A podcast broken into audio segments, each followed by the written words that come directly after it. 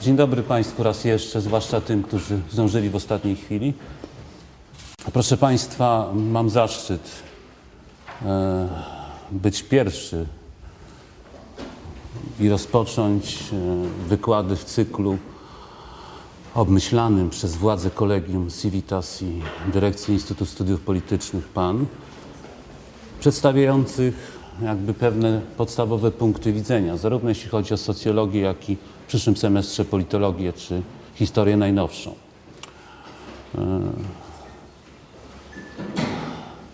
Tak się akurat składa. Nie chcę tego szczególnie uwydatniać, iż jestem kierownikiem Katedry Socjologii i kolega Mocek, profesor Mocek postanowił, że mnie rzuci najpierw na pożarcie i wymyślił mi nawet tytuł tego wykładu, który jest Państwu zapewne lepiej znany niż mnie samemu. Będę starał się dostosować do tych dyspozycji, które niejako podskórnie są zawarte w tytule tego wykładu, dotyczącym sytuacji społecznych jednostki, społeczeństwa, systemu. To są te kwestie, którymi nauki społeczne, no w szczególności socjologia, bo jestem przede wszystkim socjologiem, a nie jakimś tam politologiem czy kimś takim, zajmują się od momentu swego powstania. I są to te kwestie, które wciąż, e, można powiedzieć, są debatowalne. To znaczy, nie, ich spory wokół nich nie wygasają i wybuchają od czasu do czasu ze zdwojoną siłą, przyjmując bardzo różną postać, o czym będę starał się Państwu przynajmniej w jakimś zakresie dziś powiedzieć. Sprawa nie jest łatwa i nie chcę sam się tu tłumaczyć, ale raczej są to pytania, które każdy z socjologów i zapewne każdy z politologów zadaje sobie od czasu do czasu, o ile nie jest kompletnie pozbawiony samoświadomości, bo i takie przypadki wśród politologów i socjologów się zdarzają. Gdyby się zmierzyć z tymi kwestiami, które sygnalizuje tytuł wykładu, no, trzeba poczynić e, pewne zastrzeżenie, a mianowicie takie, że w zasadzie można by tę opowieść rozpocząć w dowolnym momencie i w dowolnym momencie zakończyć.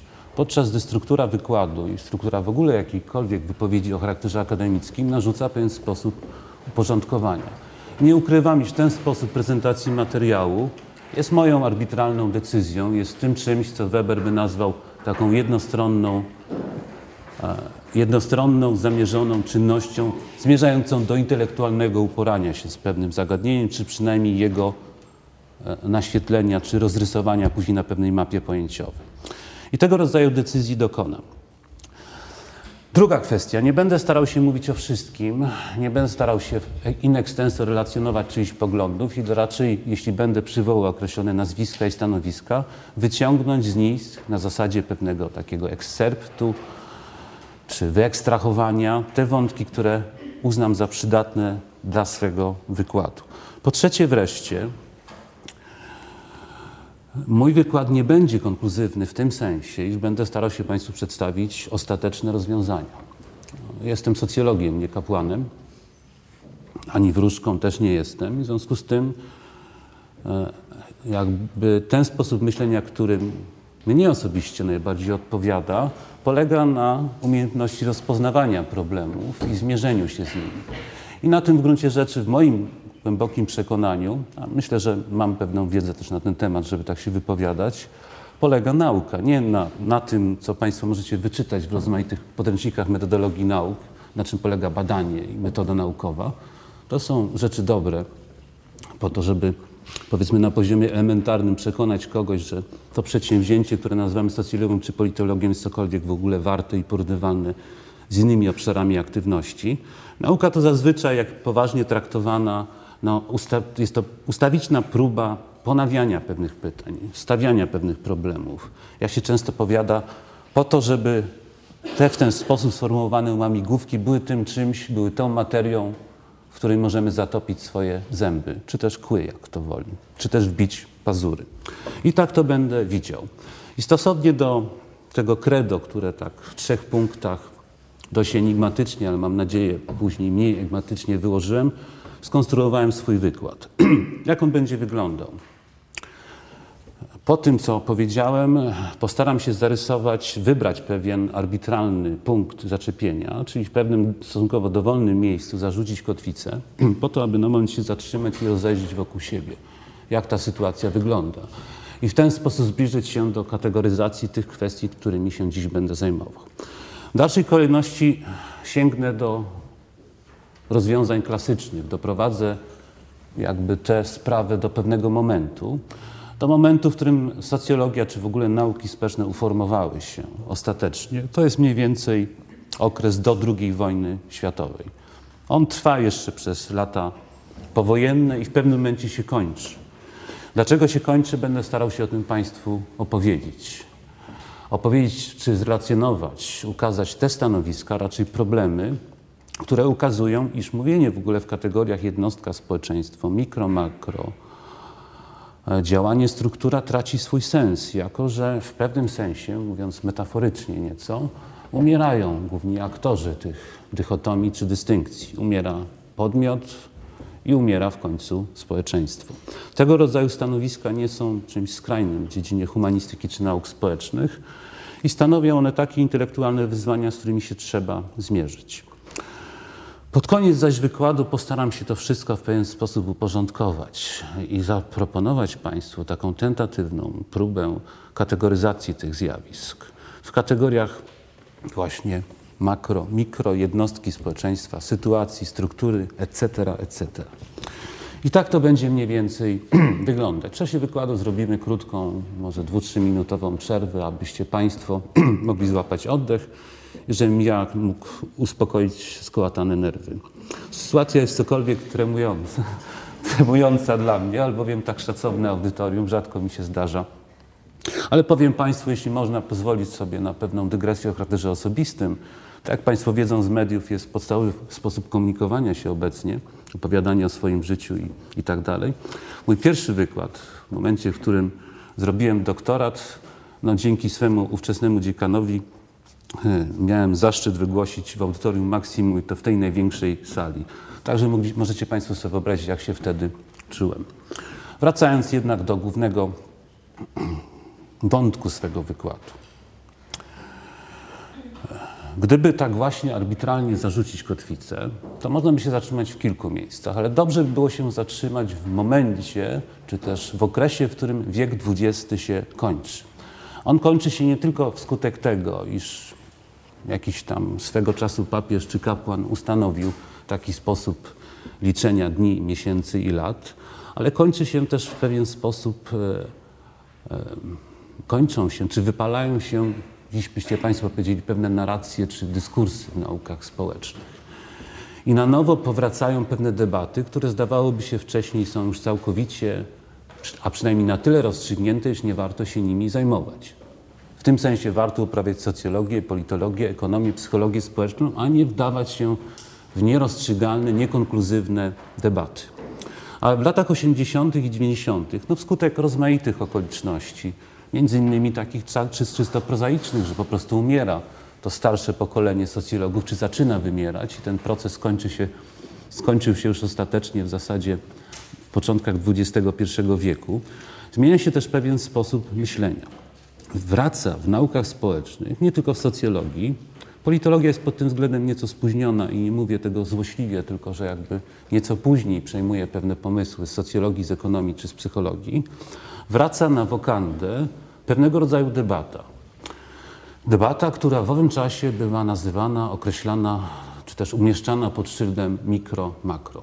Tego rodzaju debata, jak wiele innych debat prowadzonych w naukach społecznych, stanowi pokłosie czy też wariację takiej, można powiedzieć, założycielskiej, fundamentalnej debaty, która toczy się w socjologii, w naukach społecznych od zawsze niejako, a może jeszcze jeden dzień wcześniej, zanim socjologia powstała mianowicie debata wokół dystynkcji czy dychotomii jednostka społeczeństwo. Ta debata mikro-makro znajduje swoje takie naturalne dopełnienie mniej więcej w połowie lat 90. Wtedy to wszystko zaczyna wygasać. Pewne kwestie zostają jakby na nowo sformułowane, no i socjologia, psychologia społeczna, czy też może w pewnym sensie politologia powracają swoje dość dobrze już wytarte kolejny. O co chodziło w tej debacie? O to chodziło, co w gruncie rzeczy jest tematem naszego dzisiejszego spotkania. Znaczy tematem merytorycznym, bo tematem instytucjonalnym jest temat zadany nam przez władze kolegium. A mianowicie, jak zachowanie na poziomie indywidualnym, czyli zachowanie nas jednostek, czy czasem mówiąc szerzej aktorów społecznych, ale teraz pozostańmy przy jednostkach, przy indywiduach, odnosi się, czy też może odnosić się do poziomu grupy, do poziomu zbiorowości, jakiegokolwiek innego agregatu społecznego, lub też do poziomu instytucjonalnego. A niekiedy zadajemy sobie pytanie bardziej ogólne, czy życie społeczne, taką mas, w każdej swojej postaci, można traktować jako produkt w pewnym sensie produkt, produkt, wytwór pochodną działań indywidualnych, czyli działań podejmowanych przez nas, przez nas jednostki. Czy to w drodze racjonalnych wyborów, wtedy kiedy realizujemy swoje preferencje zgodnie z zasadą minimaksu, czyli maksymalizując korzyści, minimalizując straty i dokonując oczywiście pewnego rodzaju oszacowania tego, które alternatywy działania są dla nas korzystne, czy też w drodze, i tu jakby inny paradygmat w naukach społecznych się przejawia, czy też w drodze negocjacji znaczeń, kiedy wspólnie ze swoimi partnerami w interakcji uzgadniamy te znaczenia, które są w ramach określonej interakcji obowiązujące. Innymi słowy, jak to, co się dzieje na poziomie jednostek, grup społecznych, tych, można powiedzieć, takich atomów, czy też najdrobniejszych cząstek życia społecznego, przekłada się na inne poziomy analizy.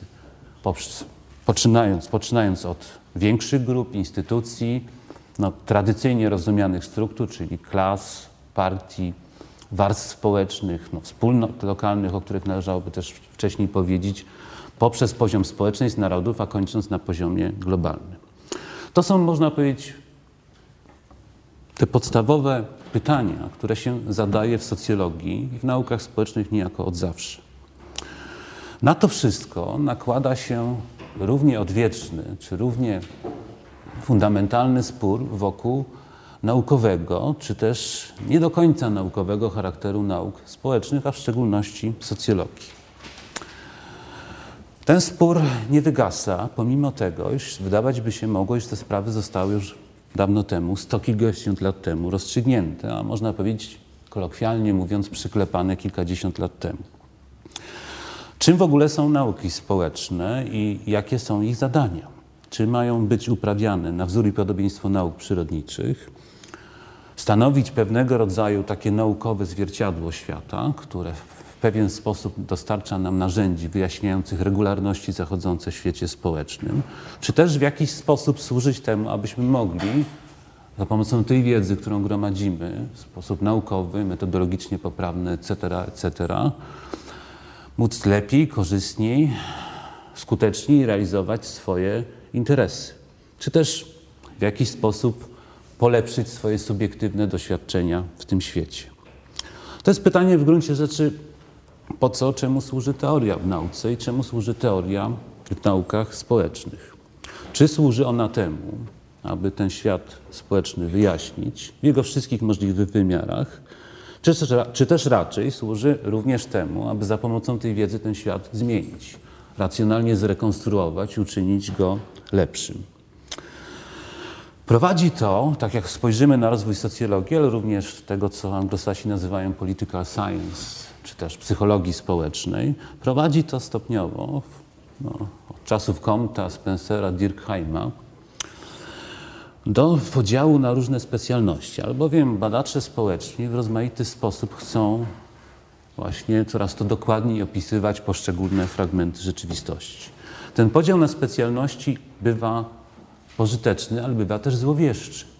Bywa bardzo negatywny w skutkach, albowiem prowadzi do tego czegoś, co można by nazwać fragmentyzacją dyscypliny i rozpadu na rozmaite specjalności, których każda, czy beneficjenci każdej z nich oferują nam może wiedzę poprawną metodologicznie i naukowo w pewien sposób formułowaną, natomiast nie dającą oglądu całości. Stąd też i w politologii, i w socjologii mamy rozmaite poddyscypliny szczegółowe. Zwłaszcza w socjologii powojennej no, tego rodzaju no, perwersyjne czy autodestrukcyjne działanie następowało. Już pomijając tak szacowne poddyscypliny socjologii jak struktura, jak te, które dotyczą struktury społecznej, czy mobilności społecznej, czy mikrosocjologii, mieliśmy socjologię i mamy socjologię rodziny, małżeństwa, statku morskiego, wsi, Mówię całkiem poważnie. Popatrzcie Państwo na nazwy sekcji czy oddziałów rozmaitych towarzystw socjologicznych. tytuły czasopis. Świadczy to o to, iż ta dyscyplina, czy generalnie nauki społeczne są dość rozproszkowane. Czyli to przesłanie nauk społecznych, zwłaszcza przesłanie socjologii, która miała uchodzić, czy rościła sobie prawo do bycia królową nauk społecznych, zostało w pewien sposób zatracone czy zagubione w toku rozwoju poszczególnych dyscyplin i poddyscyplin naukowych. Poza tym przychodzi jeszcze jedna sprawa. I ta sprawa zwłaszcza zaczyna się uwydatniać lata 60. XX wieku. Ale ona oczywiście jakby ma swoje wcześniejsze, ma swój wcześniejszy rodowód. Jakby to zwątpienie przychodzi w tym momencie, kiedy jeszcze przed wybuchem II wojny światowej do głosu dochodzą no, złowieszcze, niszczące, antyludzkie, chciałoby się powiedzieć, antyhumanistyczne ideologie. Ideologie, które w mniejszym lub większym stopniu no, chciały uchodzić za jakby naukowe. Oczywiście te roszczenia ich do naukowości, mam na myśli z jednej strony komunizm, z drugiej strony nazizm, były mocno naciągane.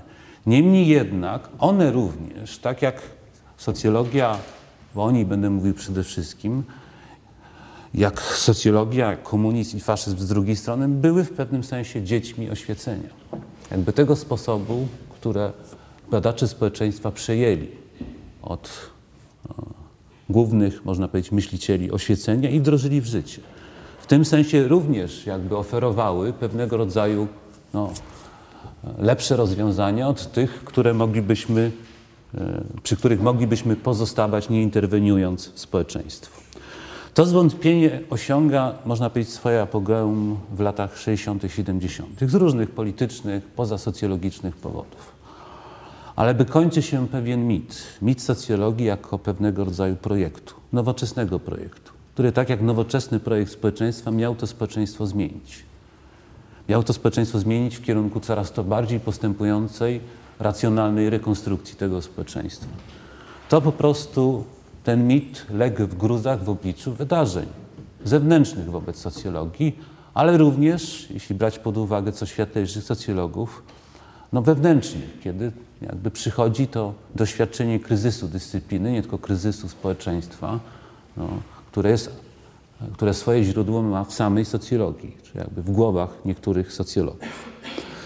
To zwątpienie co oznacza w swoich konsekwencjach, bo nie będziemy tu zaglądać w cudze dusze, ale to zwątpienie oznacza e, generalnie zasadniczą e, jakby uznanie socjologii e, za dyscyplinę, która wbrew swoim deklaracjom wcale nie jest apolityczna.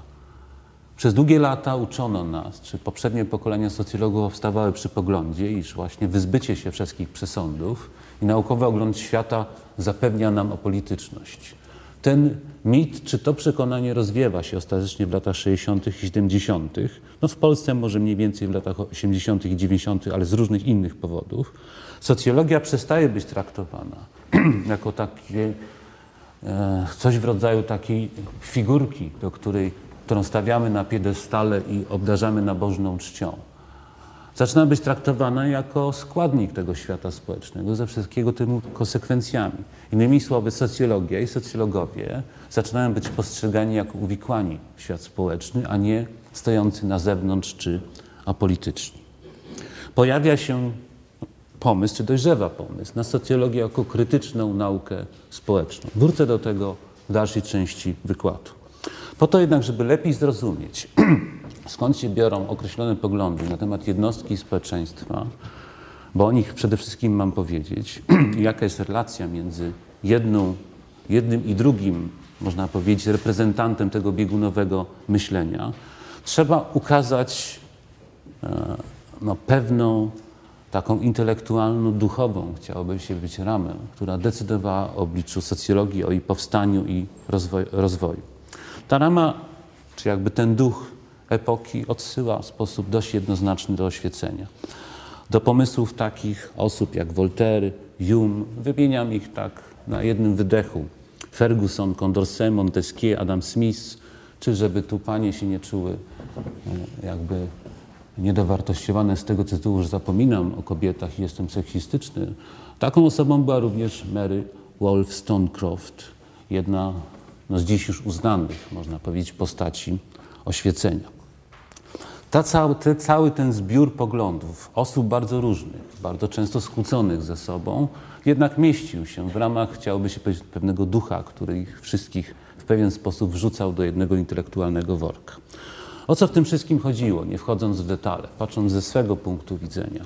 Chodziło o to, aby za pomocą jakby pewnej zmiany intelektualnej promować no, nie tylko w elitach intelektualnych, ale wobec szerszej publiczności oświeconą czy oświeceniową zmianę społeczną. Wszystko to, co było produktem działań o charakterze czysto intelektualnym, czy to filozoficznych, czy naukowych, miało służyć modernizacji. Ten pogląd oczywiście w największym, może czy najbardziej jaskrawym stopniu wydatnia się u Comta. Po drugie, rzecz, która bardzo często bywa mylona, ale chcę to dość wyraźnie powiedzieć, w tym czasie następuje połączenie, choć na pozór rozłączenie, jak niektórzy twierdzą, nie myśląc dostatecznie dialektycznie, dwóch jakby obszarów myślenia i działania, a mianowicie nauki i moralności. Wszelkie te oświeceniowe koncepcje, czyniące z nauki taki prymarny, najważniejszy, mówiąc dziś, najbardziej ogólny i jakby dominujący względem pozostałych dyskurs, z równą, można powiedzieć, czcią i z równym jakby uznaniem dotyczyły moralności. Tej moralności, która ma się wyłonić w tym nowym społeczeństwie i na nowo uformować członków tego społeczeństwa. Jest to wreszcie ten okres, w którym no, grzebie się, najpierw się atakuje w sposób dość intensywny i stara się pogrzebać dotychczasowe ideologie. Te zwłaszcza, które kwestionują, no, od, może nie odwieczny, ale trwający wiele stuleci, mówiąc w pewnym uproszczeniu, taki arystotelesowsko-chrześcijański pogląd na świat, czy światopogląd. Ta wizja oświeceniowa zderza się właśnie i ostatecznie spycha w niebyt, czy jakby na cmentarzysko mm, upadłych czy zdechłych idei, ten światopogląd, który panował przez stulecia.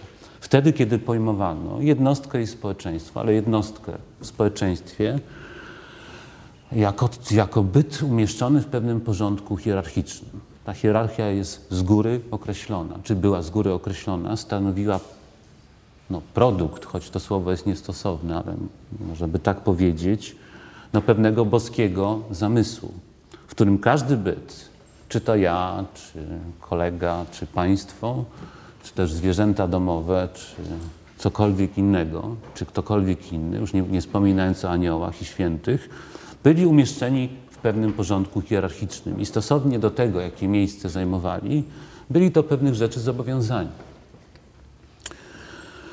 Czyli każdy byt, każde stworzenie, wskutek tego boskiego zamysłu, mówiąc w pewnym uproszczeniu, miało swoje miejsce, miało swój cel do zrealizowania na tym padole płaczu. Nauka oświeceniowa, która, no, która powstaje jakby e, ogarnięta przez ten duch oświecenia, no, zrywa z tym światopoglądem. Była to jedna, można powiedzieć, z najbardziej rewolucyjnych zmian, która dokonała się nie tylko w społeczeństwie, ale w naszym myśleniu.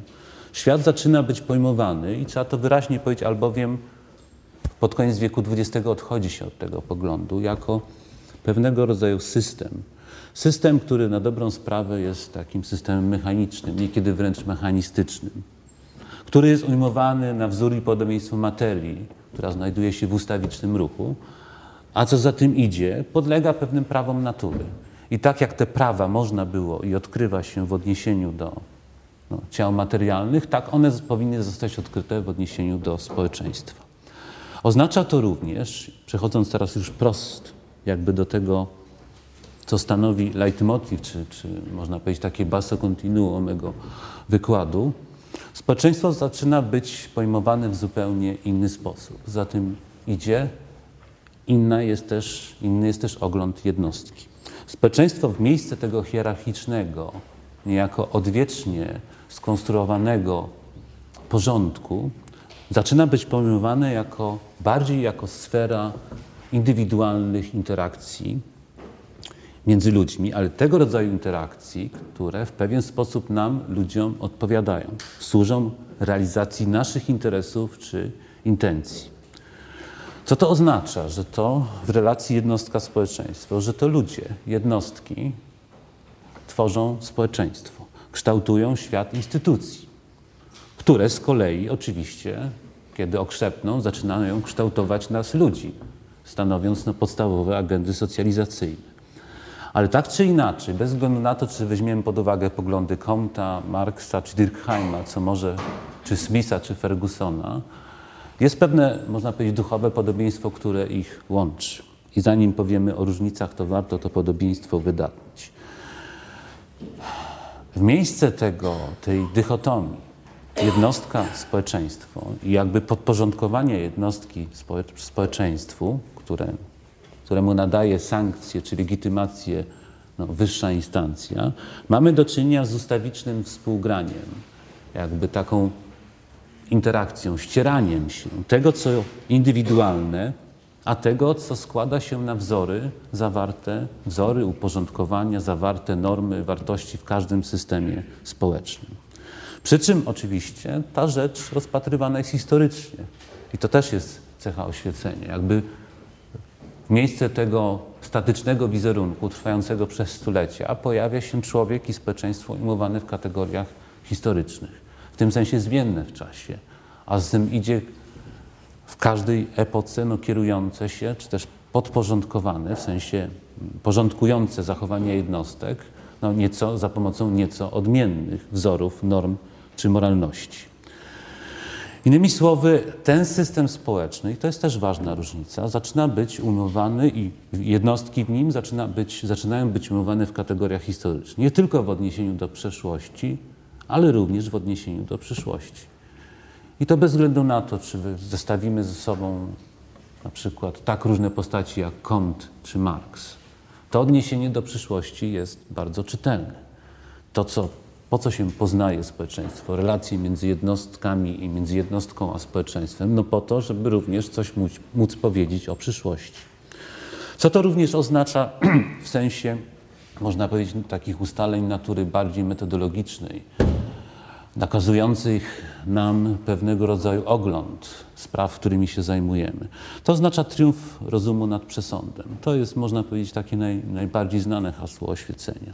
Ale ten triumf, proszę Państwa, tak jak może nie każdy kij, ale ma rozmaite strony czy aspekty, które stają się może bardziej czytelne kilkadziesiąt lat później, ale warto o nich w tym momencie powiedzieć. Jest to triumf myślenia, które ma bez względu na na swoją redakcję, czy to marksowską, dirkheimowską, czy komtowską, czy jakąkolwiek inną, ma, ma takie swoje, można powiedzieć, materialistyczne ugruntowanie. Mianowicie e, zaczyna to wszystko być umowane trochę jak mechanizm. Ktoś by powiedział trochę jak organizm, który bądź nasmarowany, bądź też jakby dobrze regulowany, no, jawi się nam jako względnie taki samoregulatywny system. Czyli system, który wytwarza, dysponuje, niejako, przepraszam za hipostazę, ma w ręku no, instrumenty, czy też w swoich rękach trzyma narzędzia samoregulacji. Wydaje mi się mogło, że rozwiązanie od strony takiej czysto intelektualnej nie budzi żadnej wątpliwości. No, nie budzi wątpliwości, gdybyśmy w tym momencie postawili kropkę i zdali się na bezrefleksyjny ogląd wydarzeń. Tego rodzaju myślenie, myślenie zdawałoby się postępowe, racjonalne, ma swoje e, również e, wątpliwe konsekwencje, wątpliwe w sensie prowadzi do postawienia kolejnych pytań.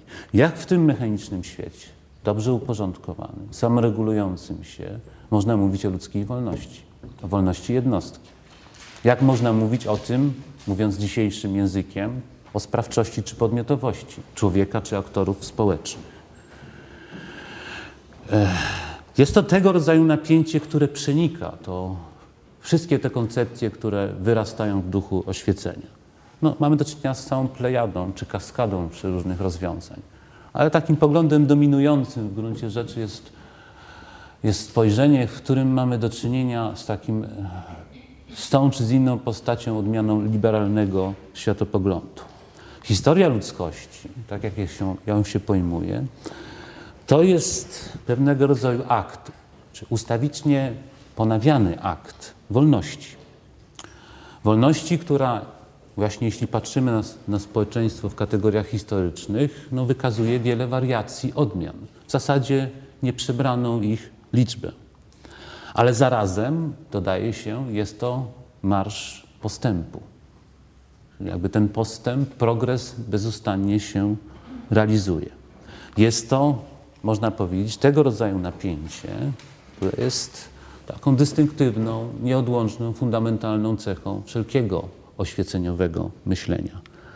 Krytyka i rewizja poszczególnych poglądów, czy to na moralność, czy na naukę, czy na cokolwiek innego, oznacza za każdym razem realizację pewnego przesłania. Przesłanie, które ma promować, mówiąc dzisiejszym językiem, czy uwydatniać ludzki indywidualizm. Ma służyć równości ludzi, ma zmagać tolerancji. No i w końcu ma służyć demokracji. To jest, można powiedzieć, to zasadnicze przesłanie myślenia oświeceniowego, które no, znajduje swój, swoją realizację nie tylko w ramach nauki, ale w ramach konkretnych, wdrożonych w życie projektów społecznych. Ale pojawiają się kolejne pytania. I w gruncie rzeczy cały mój wykład będzie polegał na tym, że za każdym razem będę te pytania stawiał, po to, aby poruszyć Państwa wyobraźnię, po to, aby pokazać, zgodnie z swoim credo, iż najważniejsze w tym wszystkim jest może nie tyle szukanie dziury w całym, bo to nie jest szczególnie trudne, ile wskazywanie poprzez wyciąganie, wyprowadzanie pewnych konsekwencji czy implikacji pewnych stanowisk, kłopotów natury intelektualnej, a niekiedy moralnej, które muszą być nazwane, po to, abyśmy no, nie zatopili się w morzu bezrefleksyjności.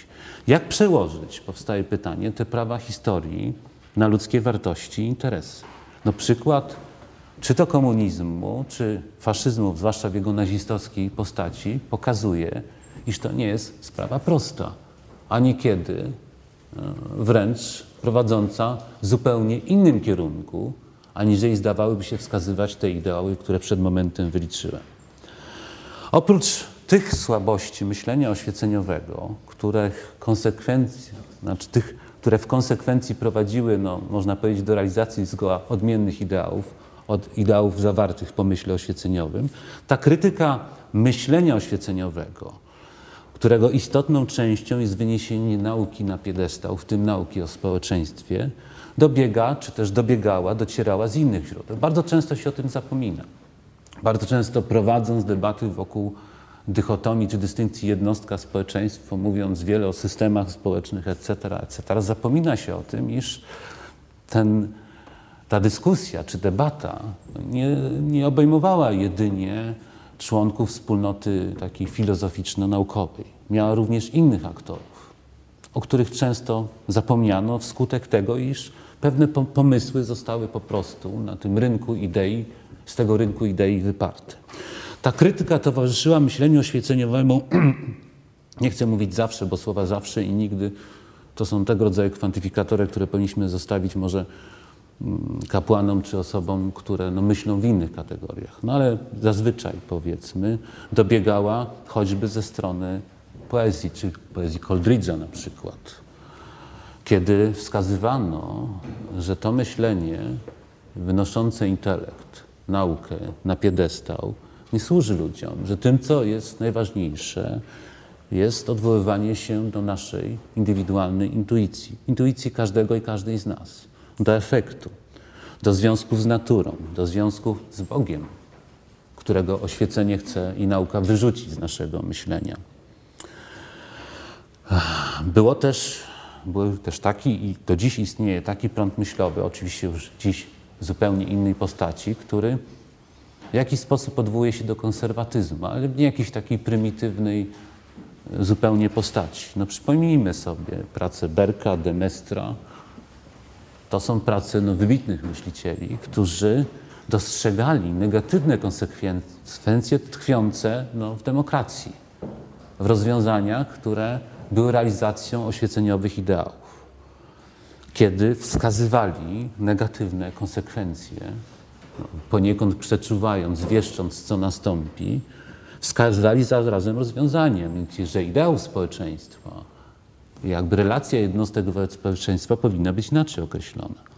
Wtedy jest prawidłowo czy słusznie od strony moralnej i jakikolwiek innej określona, kiedy człowiek, każdy, każda osoba zachowuje swoje związki z Bogiem, z religią, z naturą, z tradycją.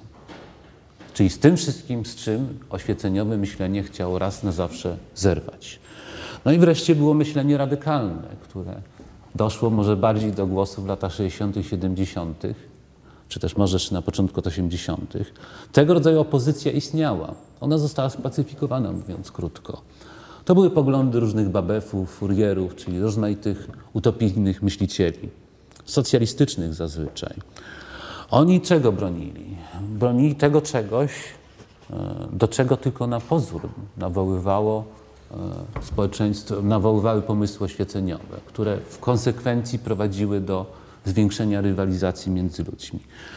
Te naiwne czy utopijne, jak to woli, pomysły socjalistów, Furiera czy Babefa zmierzały do tego, aby ukazać, iż zasadniczą, można powiedzieć, zadaniem osób myślących w kategoriach społeczeństwa i jednostki jest obrona wartości egalitarnych. Stąd też e, jakby zupełnie inny pomysł na rozwiązanie relacji jednostka-społeczeństwo.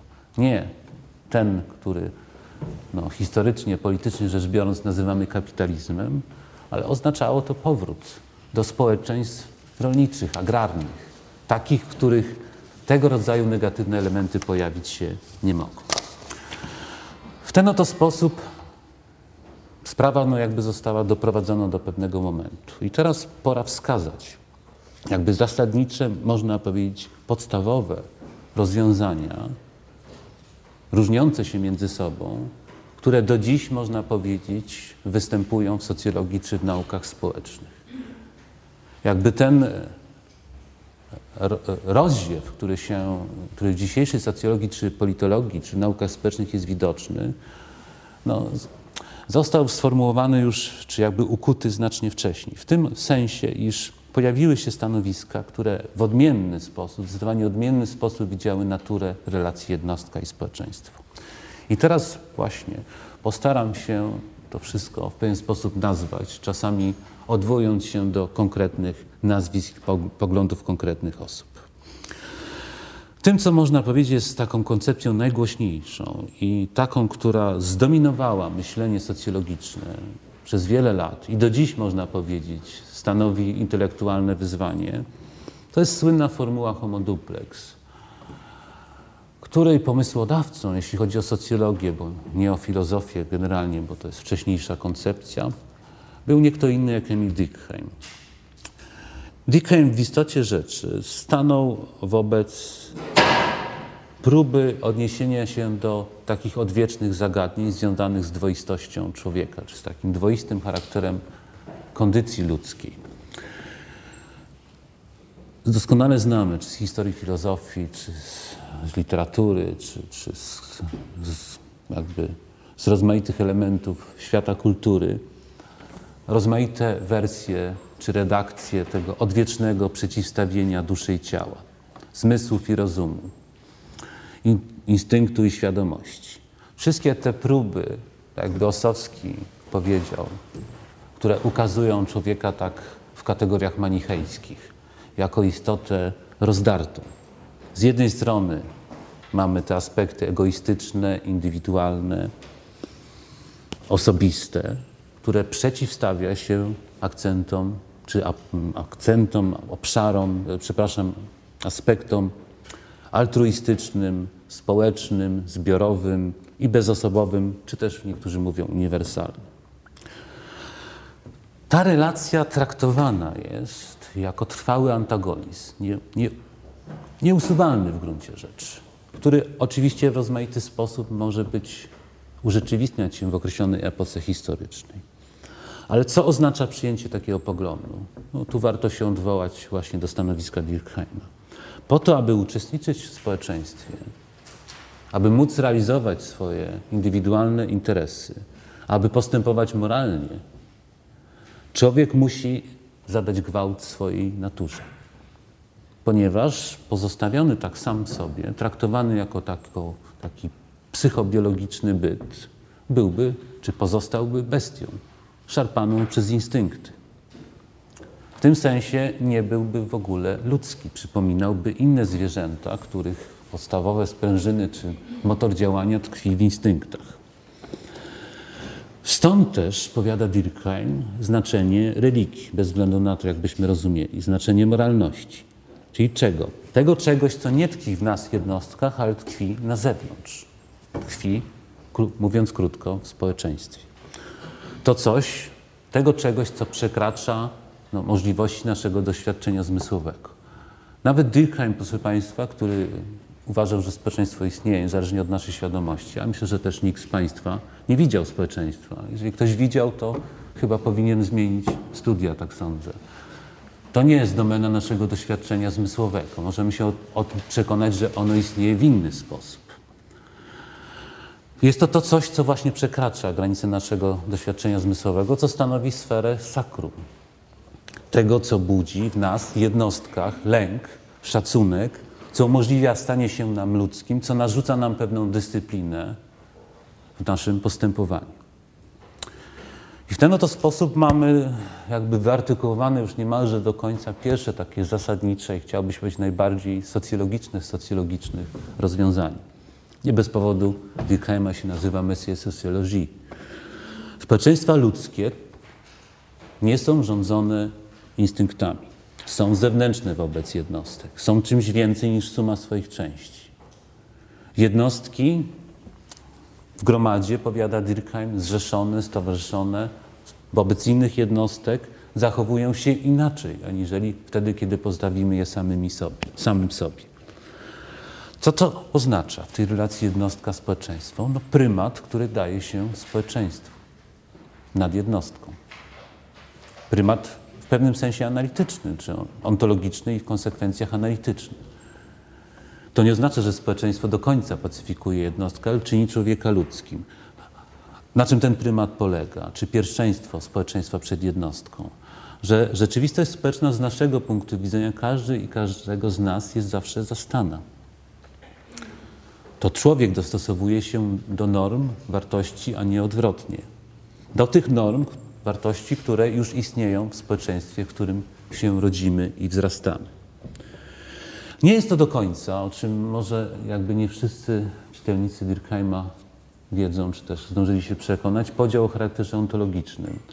On w gruncie rzeczy ma wymiar analityczny, ale pokazuje pewien sposób, w jaki możemy ustawić relację jednostka-społeczeństwo. Ten to rozwiązanie Durkheima, no, można powiedzieć, jest takie kliniczne, najbardziej czyste w swojej postaci.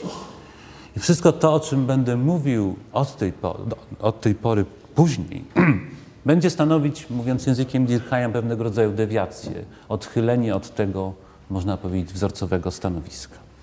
Odchylenie, ale, ale nie w odchylenie w sensie moralnie negatywnym, ale jakby w sensie pokazania, iż możliwe są inne poglądy które inaczej określają jednostkę, inaczej określają społeczeństwo, inaczej określają relacje pomiędzy nimi. Te poglądy w dużej mierze zostały zepchnięte może nie na margines, ale przeszły do drugiego planu, czy do obrzeża naszej percepcji. Skutek właśnie tego, iż koncepcja Durkheima okazała się tak przemożna, tak interesująca i wywarła tak silny wpływ na rozwój socjologii. Ale w czasach i Durkheima, i późniejszych pojawiły się koncepcje, które no, są względem tego stanowiska konkurencyjne i które trwały w socjologii, w naukach społecznych przez dziesięciolecia. I odżyły niejako właśnie w latach 80., 90. Z jednej strony mamy Durkheima. Może przykładowo pokażmy inne stanowisko, które zostało poniekąd zapomniane, chociaż w gruncie rzeczy podskórnie cały czas w socjologii i psychologii społecznej występowało. Głównym konkurentem, jednym z głównych konkurentów Durkheima, czy takich głównych konkurentów zaliczali się swego czasu Gustave Le Bon i Gabriel Tart. Osoby, które inaczej ustawiły relacje jednostka i społeczeństwo. I inny sposób jakby spojrzały na to, co powinno być przedmiotem socjologii. Przejdźmy wprost do rozwiązania Tarda, pomijając już jakby sposób, w jaki on do niego dochodzi. O ile Durkheim prymat relacji jednostka-społeczeństwo dał społeczeństwu, o tyle Tard uważał, iż podstawą wszelkich zjawisk społecznych nie jest jakaś siła, która tkwi na zewnątrz. Nie jest jakiś rzeczywisty byt, który działa na nas z zewnątrz i oddziałuje przymuszająco. Podstawą tego, co społeczne, w ostatecznym niejako rachunku jest psychika nas, indywiduów. W tym właśnie w naszej psychice tkwi podstawa wszelkich zjawisk społecznych. Skoro tak, to jak wyjaśnić powstanie tych względnie trwalszych bytów, jak grupy, zrzeszenia, instytucje czy społeczeństwo? A tym podstawowym mechanizmem, który tłumaczy ich powstawanie, jest naśladownictwo. Naśladownictwo, które, jak łatwo się domyślać, może być realizowane wtedy, kiedy wchodzimy w styczność między sobą. Jest to podstawowy mechanizm, zdaniem Tarda, który przekształca to, co indywidualne, w to, co zbiorowe, to, co jest to, co ponadindywidualne, to, co społeczne. Czyli jednak, że społeczeństwo istnieje. Dzięki czemu? Dzięki temu, że to my jednostki w powtarzalny, regularny sposób no, w swoich aktach indywidualnych nadajemy swoim zachowaniom regularność. Taki ponadindywidualny, powtarzalny charakter. Przykładem tego są obyczaje i moda. To jest, można powiedzieć, no, zasadnicza siła, która no, zresztą przyjmuje postać, jeśli chodzi o socjologię, psychologię społeczną, tarda pewnego prawa, które określa, że między nami, no, jakby, czy ten mechanizm naśladownictwa tłumaczy to, co się dzieje i to, co ma charakter regularny, a następnie oczywiście to wszystko staje się przedmiotem konfliktu. Konfliktu, którego trakcie to znowuż my jednostki, a nie jakaś ponadjednostkowa, ponadindywidualna siła, no osiągamy pewnego rodzaju konsens, czyli w serii wzajemnych adaptacji jakby przyczyniamy się do równowagi społecznej. Tym momencie, zgodnie z tym, co powiedziałem wcześniej, proponuję Państwu dwie, trzy minuty przerwy. Proszę Państwa, do tej pory e, jakby moje myślenie, które jest, tak jak Państwu powiedziałem, rekonstrukcją pewnego czyjegoś myślenia, czy różnych sposobów myślenia, pozostawało jednak w pewien sposób, można powiedzieć, ograniczone. To ja nie mówię, że to źle. Bo chyba, że Państwo macie jakieś inne, absolutnie najlepsze rozwiązanie. Na czym polegało to ograniczenie? Że cały czas, prezentując być może różne poglądy, pozostawałem niejako w szponach tej dystynkcji jednostka społeczeństwa. Otóż są stanowiska, również można powiedzieć już w tej klasycznym okresie rozwoju nauk społecznych, które, których autorzy starali się znieść te dystynkcje i przekonywali nas, iż myślenie w tych kategoriach do niczego dobrego w sensie oczywiście intelektualnym, już nie mówiąc moralnym, nie prowadzi. Gdzie by szukać tego rodzaju stanowisk? No przykładowo, żeby, żeby nie, nie wydłużać tej listy czempionów, którzy niekoniecznie muszą być tak przez Państwa traktowani. Tego rodzaju pogląd, no, znoszący jakby taką, taki przymus rozważania o jedno, mówienia o jednostce społeczeństwa w kategoriach pewnej dystynkcji, znajdujemy już u Zimna który przenosi cały ciężar gatunkowy analizy na to, co się dzieje między jednostkami.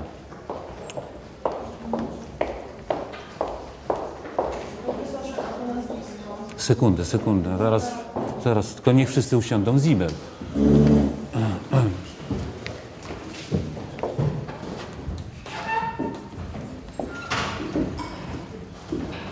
To przy okazji napiszę jeszcze następne, no bo tych tamtych innych to chyba nie trzeba było pisać.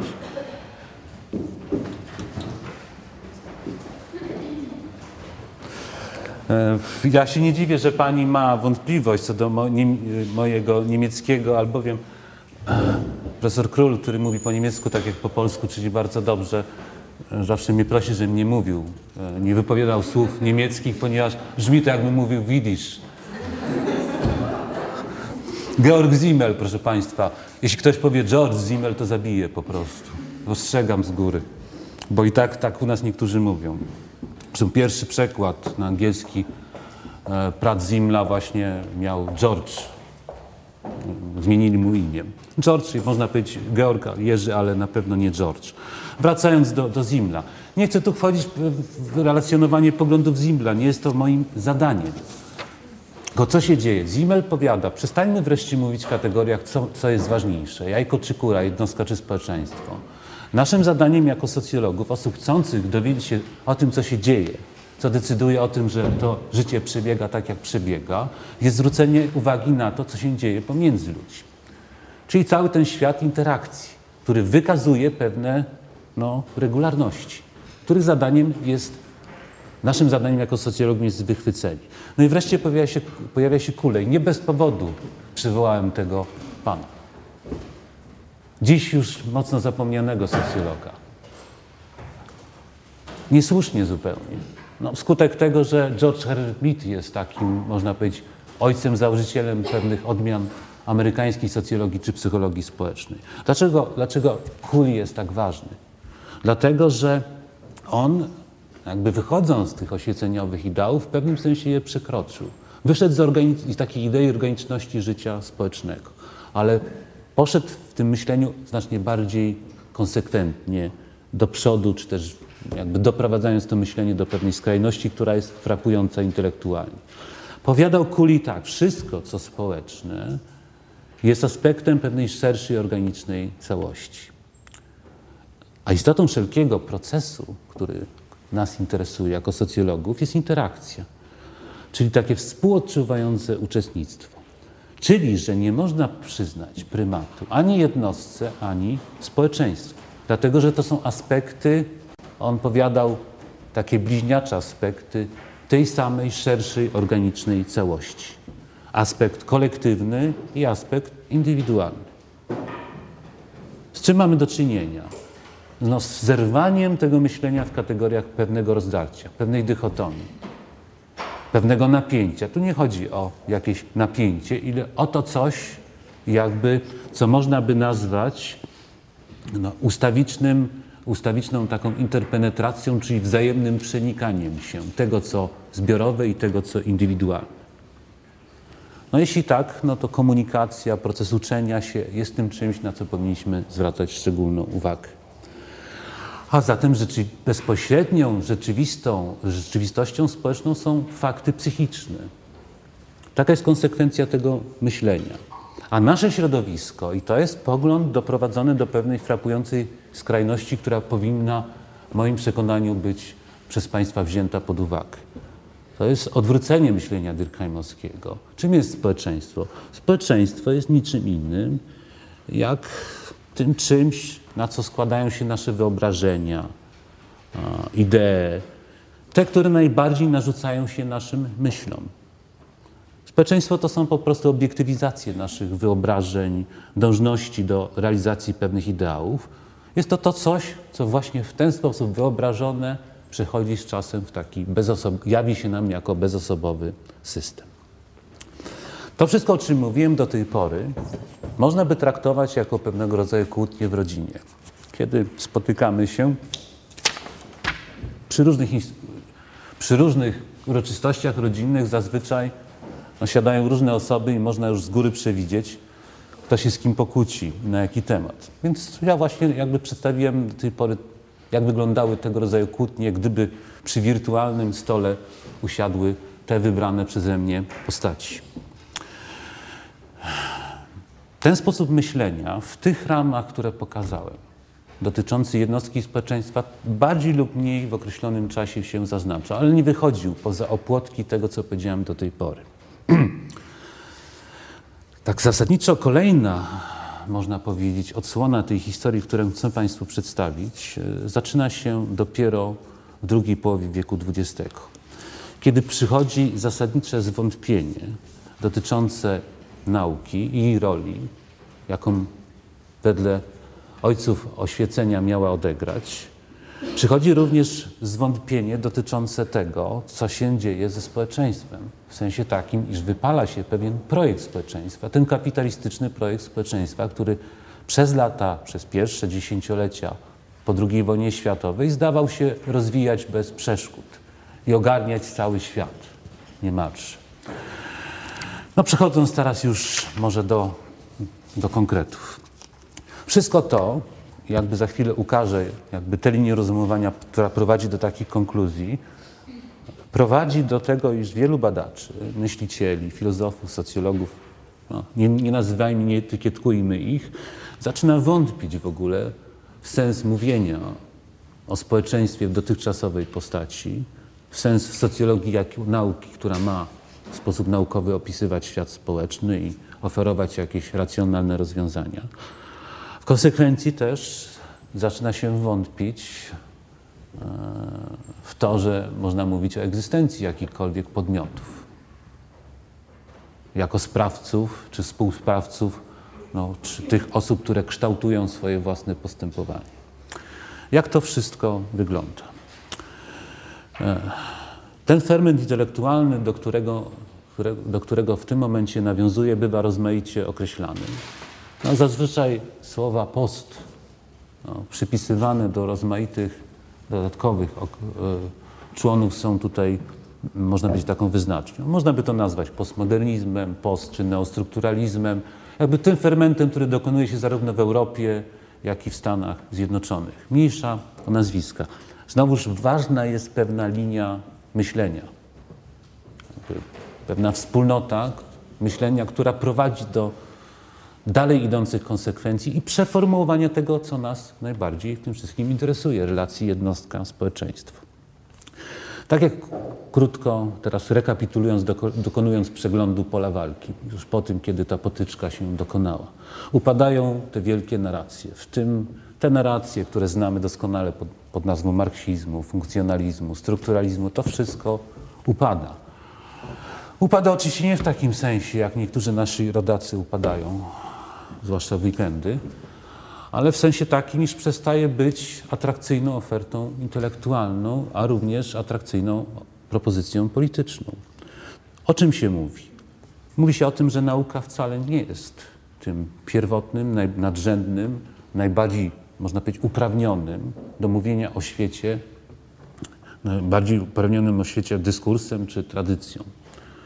Z czym mamy do czynienia? Nie z jakby z uporządkowaniem, podporządkowaniem podstawowych głosów, czy jakby glos, czy też dyskursów, dyskursowi nauki, ale my mamy do czynienia no, z postępującą wielością tych głosów, głosów, które, czy dyskursów, które zaczynają być traktowane jako równoprawne. Nie ma jednego uprzywilejowanego dyskursu, a jeśli tak, to w konsekwencji nauka również podpada pod tę prawidłowość. Czyli to społeczeństwo, które w myśl oświeceniowych ideałów miało być przede wszystkim tworzone, a może współtworzone przez dyskurs naukowy, przez właśnie dzięki dokonaniom socjologii innych nauk społecznych, nie może być, nie, nie ma żadnych powodów, aby je w ten sposób tworzyć. Dlatego, że socjologia czy nauka nie jest lepsza od innych dziedzin ludzkiego doświadczenia. Po drugie, o czym mówiłem, w sensie może politycznym, ale ma to również konsekwencje dla myślenia o społeczeństwie jednostce. Następują zmiany w samym kapitalizmie. Przez długi czas nasze myślenie o kapitalizmie było takim myśleniem dość konwencjonalnym, które, które swoje korzenie ma jeszcze w wieku XVIII i XIX. Że tak jak opisywaliśmy kapitalizm, podpadał pod pewne kryzysy, kiedy się tam zaznaczały pewne cykle biznesowe czy inne i w ten oto sposób można było opisywać dynamikę kapitalizmu.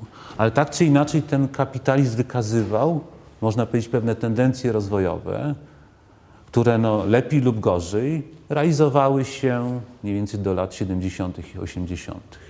Co to znaczy? To znaczy, że mniej więcej od tego czasu zmienia się niemalże wszystko. Zmieniają się systemy dystrybucji, transportu, informacji. Są te wszystkie, wszystko te zmiany, które może nie na Państwa, ale na moich oczach się dokonały. Są to te przemiany, które dlaczego dla nas są interesujące? Dlatego, że one prowadzą do zmiany podstawowych wzorów społecznych, czyli tego czegoś, co określa tak zwane społeczeństwo, przepraszam za słowo tak zwane, i tego, co rozumiemy przez ja czy jaźń jednostki jej tożsamość. To wszystko podlega również przemianie i to dość zasadniczej. A jeśli tak, to trzeba znaleźć nowe instrumenty intelektualne, aby te kwestie niejako obrobić. Z czym mamy, jak, jak do tego wszystkiego się zabrać? No, zaczyna się myśleć w kategoriach pewnych, tak ogólnie rzecz biorąc, zasobów kulturowych. O tym, że wszelkie wytwory gospodarki zaczynają nie tyle tylko, nie przestają służyć nam, zaspokojeniu naszych, naszych potrzeb, ale przechodzą, chcąc nie chcąc, pewne instrumenty represji i dominacji. Czyli jeśli powodują represję i, i, i dominują, to wywołują też opór u tych, do których są adresowane. W czym to się objawia? No w tym, że stopniowo społeczeństwa, zwłaszcza zachodnie, zaczynają tracić swoją świadomość narodową, tak silną po II wojnie światowej przez wiele dziesięcioleci. Że następuje zwrot, tak zręcznie, bardziej lub mniej zręcznie opisywany przez Jamesona, Baudrillarda czy Baumana, ku tożsamościom lokalnym i osobistym. Bo skoro znika tożsamość narodowa, skoro znikają te ponadindywidualne identyfikacje, do których byśmy przyzwyczajeni, musimy znaleźć innego rodzaju identyfikacje, które zapewnią nam no, ciągłość naszych doświadczeń i tożsamość naszego ja. Wszystko to zaczyna się kierować ku temu, co lokalne i osobiste. A gdzie tkwi, można powiedzieć, zasadniczy sprawca tego nieszczęścia? Ten, tym sprawcą jest kultura. Kultura, ta obiektywna kultura, która stanowi wytwór kapitalizmu. Ona to wytwarza właśnie, produkuje ten pofragmentowany, oderwany od dotychczasowych zakotwiczeń podmiot. To ja jednostki. Czyli, że zaczyna się patrzeć na to ja jednostki, które dotychczas było traktowane no, jako sprawca, podległy pewnym wzorom, ale mimo wszystko taki, który realizuje własną wolność i autonomię, Jaś zaczyna, przestaje być traktowana jako podmiot w tym dotychczasowym znaczeniu. Jaś to raczej, tak jakby Baudrillard powiedział, ale nie tylko, to taki zbiór wizerunków.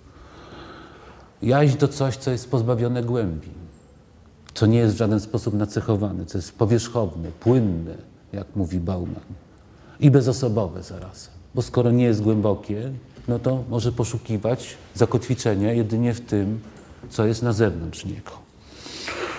Można na to wszystko patrzeć rozmaicie. Można tak jak Baudrillard, o, rzeczywiście napiszę to nazwisko, chociaż to nazwisko jest bardziej znane niż nazwisko Kuleja, jak się domyślam. No, niedawno, niedawno zmarły, co ma swoje dobre konsekwencje, albowiem ostatnio już tyle publikował, nie zdążyłem czytać, także w przypadku Bourdieu i Baudrillarda ich śmierć ma swoje pozytywne konsekwencje, jeśli można być trochę cynicznym z samego rana. Baudrillard mówi w kategoriach ewolucji znaku, tak jak nas uczono na rozmaitych zajęciach, czy to z semiologii, czy z filozofii języka. No, znak zazwyczaj, gdy mówimy o znaku, to mówimy o tym, że ma swego referenta, ma swoje odniesienie. Znak, mówiąc krótko, w epoce późnej nowoczesności, czy po nowoczesności, tym późnym kapitalizmie przestaje mieć jakiekolwiek odniesienie. Jest, powiedziałby Baudrillard, skracając jakby, czy też wyostrzając jego myśl, jest pewnym, pewnym simulakrum. No w czym się to, w czym to widać? Widać w filmach, reklamie. Jeśli tak, to można śmiało mówić o śmierci podmiotu w dotychczasowym znaczeniu. Dlatego, że my nie jesteśmy sprawcą w takim sensie, w jakim sprawcą był no, XIX-wieczny burżuła, czy też dwudziestowieczny robotnik wielkoprzemysłowy swoich poczynań. Jesteśmy kimś, kto uczestniczy w czymś, co już jest symulowane. Czyli uczestniczy w pewnego rodzaju inscenizacjach, które są niczym innym jak, jak symulacją. Czyli mamy do czynienia z pewnym brakiem rzeczywistości. Ze światem, który, na który składają się symulacje, które my następnie, powiedziałby Baudrillard, symulujemy w swoich poczynaniach. Czyli, że Podstawowe kategorie, którymi operowaliśmy do tej pory dość swobodnie, mogliśmy się spierać co do różnych kwestii. Kategoria jaźni, kategoria społeczeństwa w dotychczasowym znaczeniu, one zaczynają nam się wydawać po prostu bezsensowne. Bo skoro nie istnieje już społeczeństwo w dotychczasowym znaczeniu, skoro nie istnieje podmiot w dotychczasowym znaczeniu, to nie ma sensu mówić o relacji między jednostką a społeczeństwem w dotychczasowych kategoriach. Mamy do czynienia z czymś, co można by nazwać, e, zmieniając Durkheimowską formułę, no, z takim homo multiplex, który podlega oddziaływaniom płynącym z rozmaitych stron świata, który go otacza. I bardzo często, tak jak to Baudrillard opisywał dość, dość radykalnie, ale no, przez, nie ma sensu, żeby go traktować jako, można powiedzieć, odpowiednik tego indywiduum, o którym mówiliśmy do tej pory. To jest, jest to pogląd dość, można powiedzieć, dobrze znany, ale ta, ten radykalizm tego poglądu powinien nas skłaniać do poszukiwania, myślę, innych rozwiązań. Jeszcze kolejne minuty postaram się temu poświęcić. Czy rzeczywiście jest tak, iż ten proces jest taki linearny i będzie jakby się pogłębiał?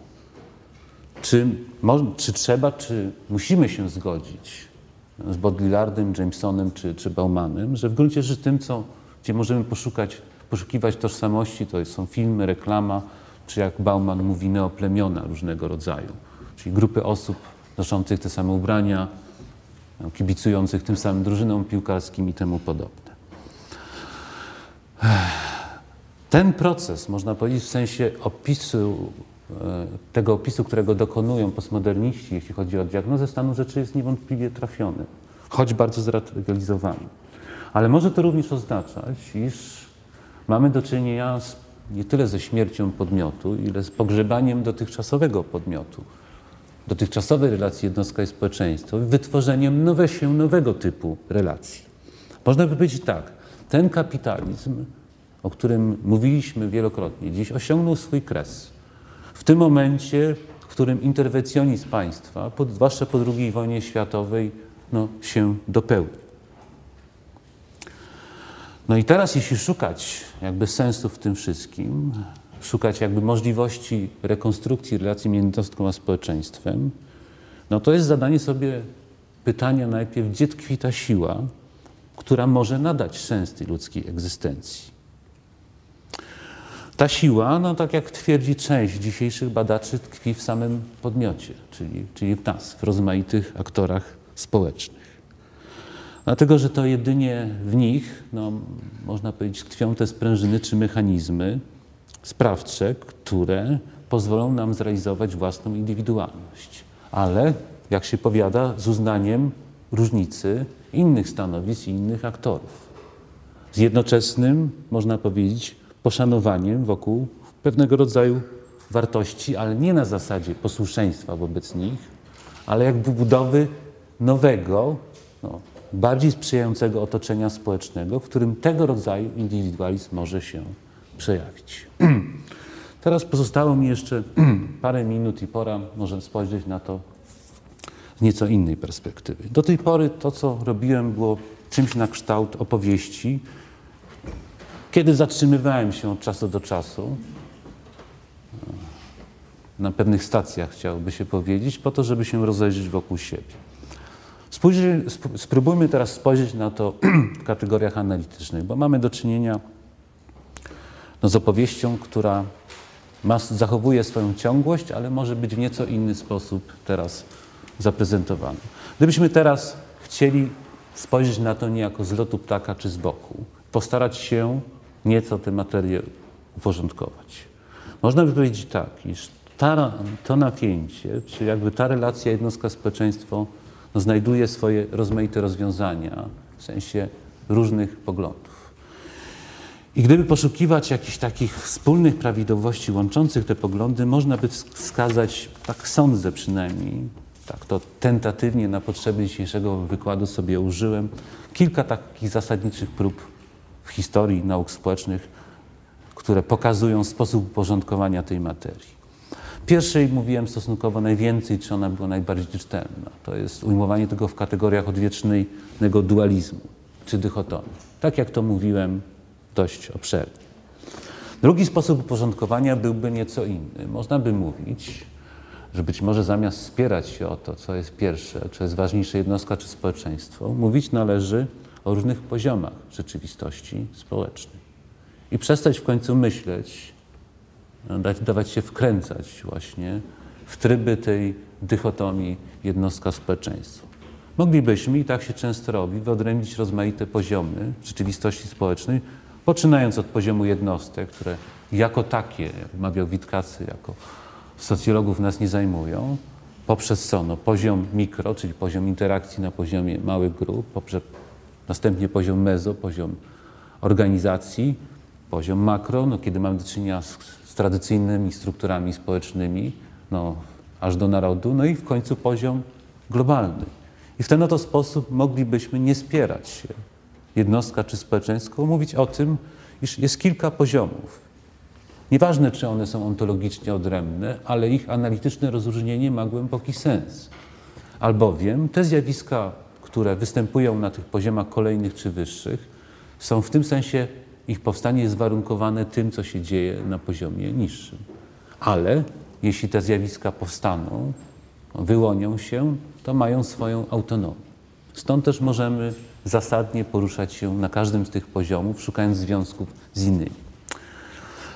Trzeci taki zasadniczy sposób uporządkowania tego to jest powrót do myślenia systemowego. Kiedy przestajemy myśleć właśnie w kategoriach jednostki społeczeństwa, w kategoriach systemów, czyli relacji części do całości, relacji pomiędzy poszczególnymi systemami a ich środowiskiem.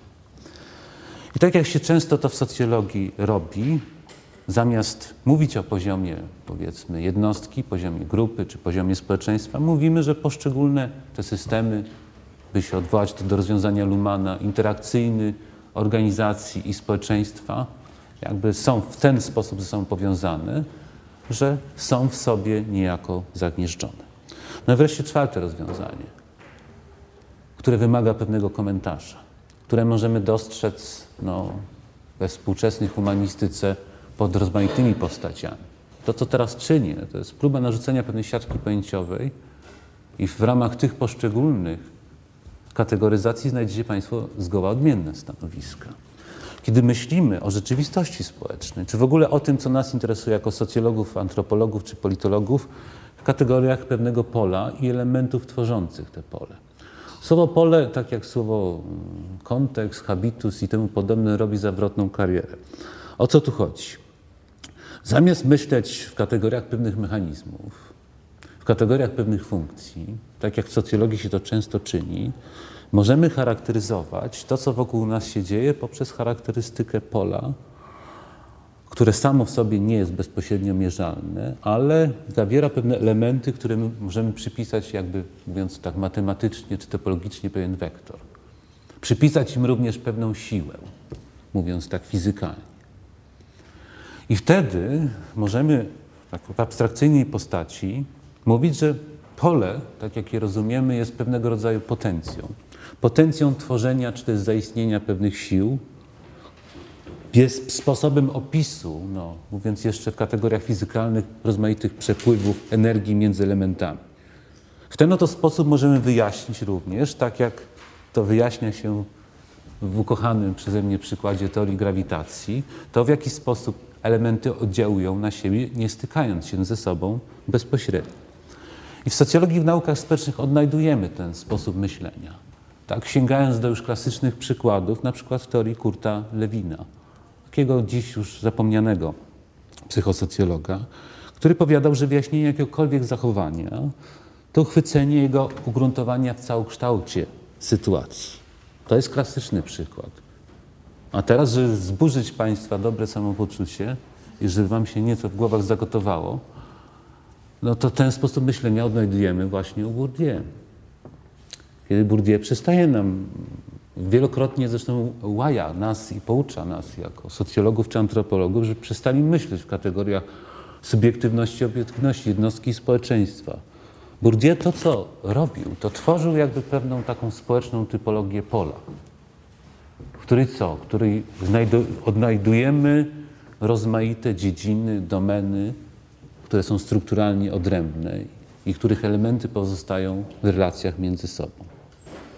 Można więc powiedzieć, że zaczynamy opisywać nas, aktorów, jednostki, nie poprzez wskazywanie na jakieś bezpośrednio na jakieś normy czy jakieś zewnętrzne przymusy, ale powiadamy tak, zgoda, realizujemy pewne kulturowo określone cele czy wartości, ale po to, żeby rzeczywiście stwierdzić, co robimy, wyjaśnić, że zachowanie, musimy to czynić w odniesieniu do tych specyficznych no, obszarów, dziedzin czy też sektorów naszego życia. I właśnie myślenie czy prace Bourdieu pokazują, jak to czynić w odniesieniu do świata sztuki, kultury, no, czy też gospodarki. Rekapitulując, to o czym Państwu mówiłem, e, jest w gruncie rzeczy pewnego rodzaju zachętą do własnych poszukiwań. Dlatego, że czego się nie dotkniecie, będzie powodować właśnie, jeśli będziecie konsekwentni, tego rodzaju wątpliwości czy pytania. Ktoś mógłby teraz e, przygwoździć mnie pytaniem, po co to wszystko? No, jest szereg korzyści płynących z tego. Choćby taka, że, że można w ten sposób funkcjonować. Nawet takie osoby jak ja dzięki temu mogą odnaleźć swoje miejsce w życiu, prowadząc tego rodzaju debaty. No to ma walor zarówno egzystencjalny, jak i społeczny, w sensie pełnienia pewnych ról zawodowych. Ale ma też pewien walor, który wykracza poza moje, moje czysto indywidualistyczne przekonanie, a mianowicie pokazuje nam, że w gruncie rzeczy wszystkie te pytania, które socjologia, antropologia, ekonomia, psychologia, politologia zadaje sobie od szeregu lat, no wciąż są warte zadania. Że to jest w gruncie rzeczy niekończące się zadanie, którym ponawiamy te pytania i próbujemy na nie odpowiedzieć w lepiej, w lepszy, inny sposób. I w ten to sposób być może właśnie rozwija się nauka, o ile ktokolwiek jeszcze po moim wykładzie wierzy w oświeceniowe przesądy dotyczące postępu w społeczeństwie i nauce. I do tego rodzaju pytań właśnie staram się Państwa zachęcić. To, co nastąpi po mnie, w sensie tych rozmaitych wykładów, które Państwo będziecie mieli podczas każdych, każdej, każdego zjazdu, no to już jest sprawa moich koleżanek i kolegów. No jeśli Państwo mają jakieś pytania, czy chcielibyście wytknąć mi jakieś zasadnicze błędy w moim rozumowaniu, czy też moją niekompetencję, to jestem do Państwa dyspozycji. Dziękuję za wysłuchanie. Jeśli są pytania, to proszę bardzo.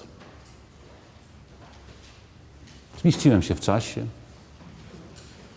zostawiając, zostawiając jeszcze czas na pytania.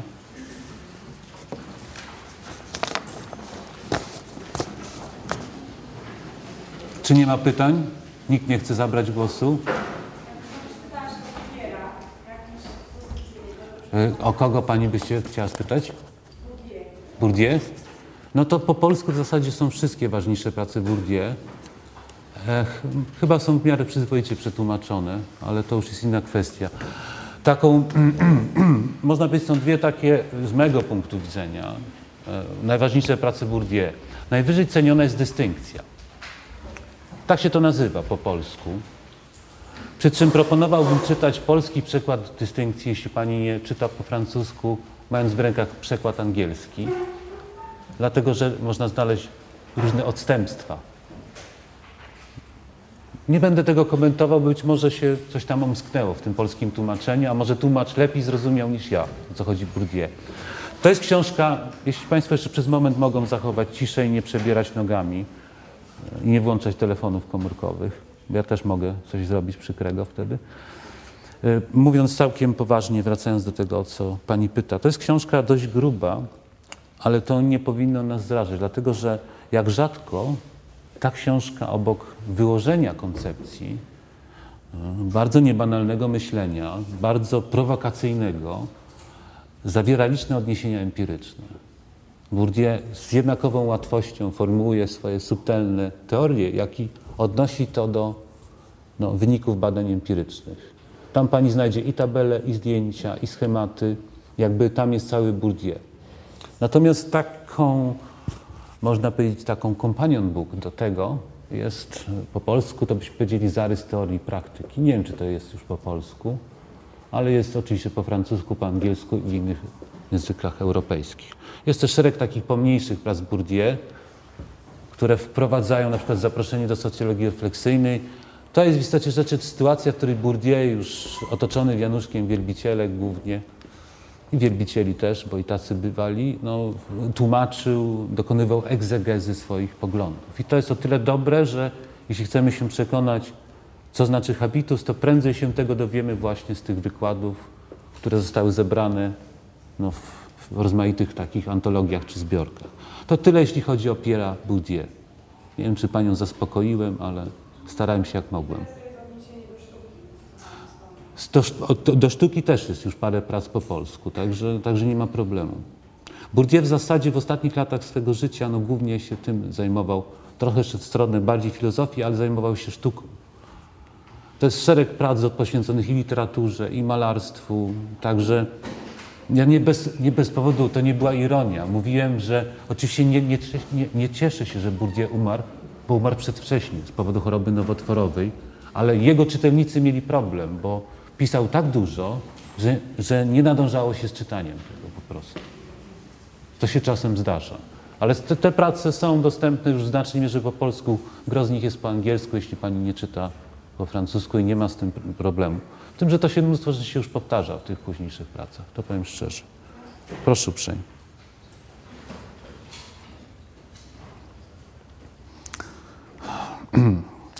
Tak, taką ciszę można odczytywać dwojako. No, mógłby, już, mógłby już tego nic nie mówić, powiedzieć dziękuję, my się uśmiechniemy raz jeszcze, podtrzymamy ład interakcyjny w ten sposób. Jakby ta regularność czy powtarzalność ziści się za kolejne dwa tygodnie, ale, ale personalnie już będziemy mieli go z głowy. Tak czy inaczej nie będę mówił o tej drugiej możliwości, bo bym, sobie wtedy musiał powiedzieć komplement. Dziękuję bardzo za przybycie i za wysłuchanie. Jeśli coś było niejasne, to przepraszam, bo czasem człowiek, mimo tego, że już ma swoje lata, to nie panuje nad, nad własnymi gestami. Jeśli ktoś chce mnie o coś spytać w kuluarach, jestem do Państwa dyspozycji i gorąco zachęcam do własnych poszukiwań. Dziękuję raz jeszcze i do zobaczenia.